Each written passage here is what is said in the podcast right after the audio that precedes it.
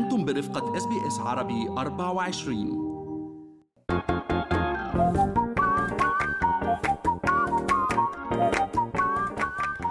مرحبا أنا فارس حسن وهذا بودكاست منوعات من Good Morning Australia بودكاست جديد نستعرض فيه آخر الأخبار اللي يتم تداولها على مواقع التواصل الاجتماعي واللي بتاخذ حيز من الاهتمام.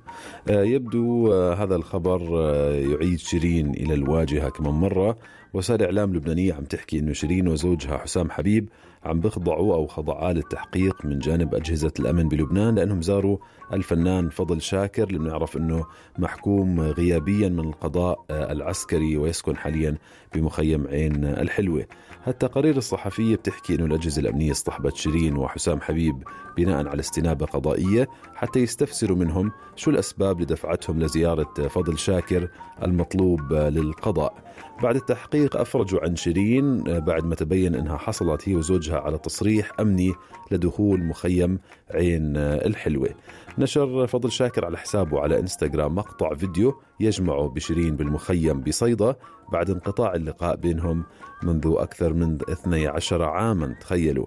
وبحسب وسائل إعلام بلبنان دار حديث بينهم أنه لازم يعملوا ديو كمان مرة وهي فكرة يبدو كانت اتفقت عليها شيرين. مع فضل شاكر منذ سنوات ولم يتم تنفيذها.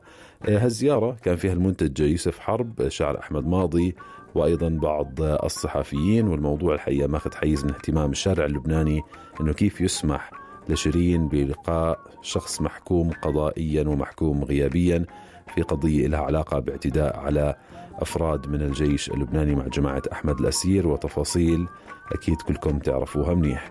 نروح من هذا الخبر على خبر من المغرب وخبر حزين. المغاربة ودعوا هرم الكوميديا عبد الرحيم التونسي المشهور بلقب عبد الرؤوف. وري الثرى بمقبرة الشهداء بالدار البيضاء بحضور عدد من الشخصيات في مجال الفن وأصدقاء الفقيد وأفراد أيضا من عائلته. توفي هذا الفنان الكوميدي لروحه الرحمة بالساعات الأولى من يوم الاثنين بعد معاناة مع المرض عن سن نهزة السادسة والثمانين. ابن الفنان كتب على حسابه على فيسبوك إن لله وإنا إليه راجعون أبي في ذمة الله. كان يعاني هذا الفنان من مرض في القلب وتسبب له في انتفاخ على مستوى الصدر وضيق في التنفس باستمرار. هذا الفنان من أبرز الفكاهيين المغاربة لطبع جيل كامل. من المغاربة اشتهر بصوته المتميز ولباسه الفضفاض ويلعب دور شخصيات مرحة يعني حول مواقف الحياة اليومية وكيف قدر يحولها إلى لحظات من الضحك لروحه الرحمة. نروح أخيرا على الأمير هاري اللي كان شغل طبعا العالم بهذا الوثائقي على نتفليكس هاري أند ميغان. لقاء تلفزيوني جديد كشف فيه الأمير هاري عن مزيد من الأسرار المتعلقة بالمشاكل اللي أبعدته عن عيلته وشكلت صدع بينه وبين والده الملك تشارلز وشقيقه الأمير ويليام قبل ما يصدر الكتاب اللي يعني يعد بمثابة مذكرات توثق حياة الأمير الشاب. بمقطع ترويج للقاء التلفزيوني المرتقب حكى هاري ما كان في حاجة أنه تسير الأمور على هذا النحو. واستطرد بحديثه عن الصراعات اللي واجهها جوا العيلة المالكة. حكى أبدا ما كان في حاجة أنه تسير الأمور بهالطريقة.